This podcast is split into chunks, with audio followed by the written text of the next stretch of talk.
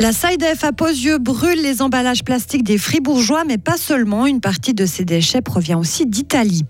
Travailler jusqu'à 66 ans pour compenser le déficit des caisses de l'AVS, c'est une proposition des jeunes PLR. Ils devront convaincre tous les partis. Petar Alexic va recevoir ce soir le prix du mérite, réaction de l'ancien entraîneur du Fribourg Olympique entre surprise et reconnaissance. Un retour du soleil tout à l'heure après les chutes de neige de la nuit dernière. Le week-end devrait être plutôt agréable, tout dépendra si euh, stratus ou pas. Hein. Nous sommes vendredi 19 janvier 2024. Bonjour Isabelle Taylor. Bonjour. 300 tonnes de déchets italiens brûlés dans le canton de Fribourg. Et des millions de tonnes de déchets étrangers sont brûlés ailleurs en Suisse. Ils viennent d'Allemagne, de France, d'Autriche ou encore d'Italie. En 2022, 10% de tous les déchets incinérés en Suisse étaient importés. Pour la SIDEF à Posieux, les déchets étrangers représentent 0,3% de l'ensemble des déchets qui y sont incinérés. Henri Klinge est responsable sécurité et environnement à la SIDEF. Il nous explique comment se déroule la procédure pour importer des déchets. Pour recevoir des déchets, une entreprise va venir prendre contact avec une entreprise comme la CIDF en disant bon, on a tel type de déchets qu'on veut incinérer. Est-ce que vous, avez des disponibilités? Donc, nous, on va regarder si, euh, par rapport aux apports locaux, déjà, on a des disponibilités parce qu'on va toujours euh, donner une priorité aux apports locaux.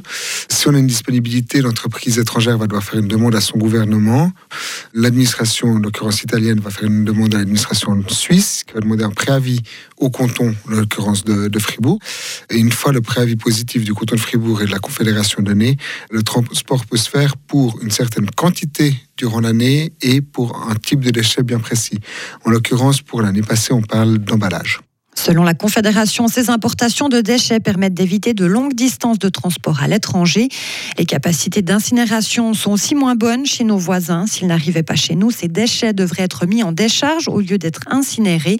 Cela veut dire du méthane dans l'air plutôt que du CO2 et donc plus de pollution. Attention aux arnaques. Gruyère Énergie lance un appel à la prudence hein, sur les réseaux sociaux. Des personnes sonnent chez vous et se font passer pour des employés de Gruyère Énergie ou de Net Plus Fribourg, mais en réalité, ce n'est pas le cas. La pratique est en hausse. Cela se passe à Bulle et à Romont notamment. Net Plus compte une vingtaine de cas depuis décembre. Vincent Douce. Et le phénomène n'est pas nouveau. Au mois de mars de l'année passée, l'entreprise de télécommunications Net Plus Fribourg avait déjà envoyé un courrier de prévention à ses clients. Aujourd'hui, l'entreprise pense entreprendre des démarches légales pour faire bouger les choses. Les arnaqueurs sont en fait des personnes mandatées par une entreprise concurrente. Ces personnes prétextent un contrôle pour ensuite faire signer un contrat chez ce concurrent actif au niveau national. C'est une usurpation d'identité. Gruyère Énergie précise, elle, qu'elle avertit toujours ses clients avant de passer chez eux. Les employés portent aussi toujours les habits de l'entreprise. La police fribourgeoise est au courant de cette situation, mais elle n'a pour l'instant pas eu de plainte à ce sujet. Si vous signez une offre lors de ce démarchage à domicile, vous avez 14 jours pour résilier le contrat. La police fribourgeoise va animer à Bulle le 30 janvier prochain une conférence sur les arnaques et la sécurité destinée aux personnes de 60 ans et plus. La question de la hausse de l'âge de la retraite repassera devant le peuple. hein. On votera le 3 mars sur l'initiative pour les rentes des jeunes libéraux radicaux. Les initiants ont présenté leurs arguments hier à Berne.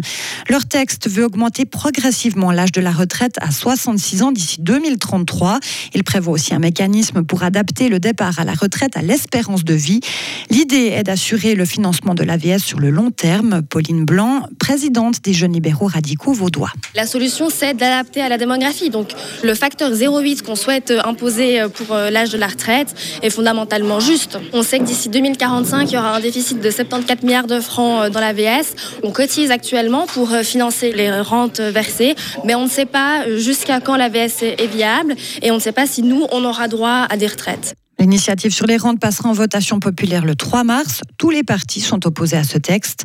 Le Danemark, les Pays-Bas, la Belgique ou encore l'Allemagne ont décidé de repousser le départ à la retraite à 67 ans ou plus au cours des dix prochaines années. La question du moment, Isabelle, qui remportera le mérite sportif? La réponse sera connue ce soir à Forum Fribourg. Ils sont cinq candidats en lice pour recevoir ce prix individuel.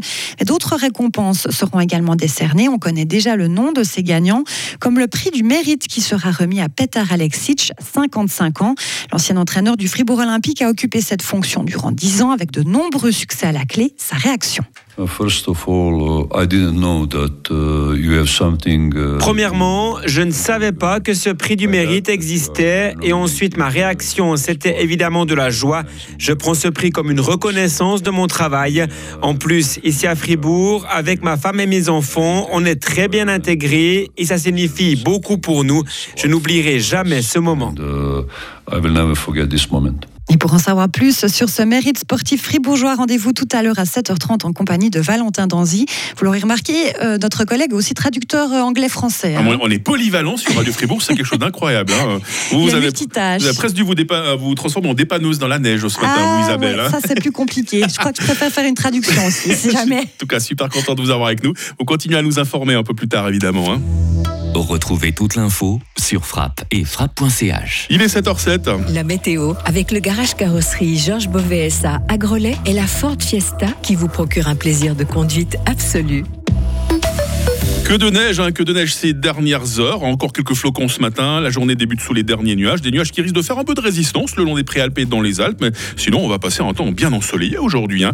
Euh, toujours de la bise, hein, une bise euh, modérée, des températures brrr, froides ce matin. Moins 7 à Fribourg, moins 6 à Châtel-Saint-Denis, moins 4 à Payerne. Il fera euh, tout au plus aujourd'hui moins 1 à Romont, euh, 0 degré à Fribourg et 2 degrés à Estavayer le lac. Demain samedi devrait être bien ensoleillé. Risque toutefois de stratus sur le plateau.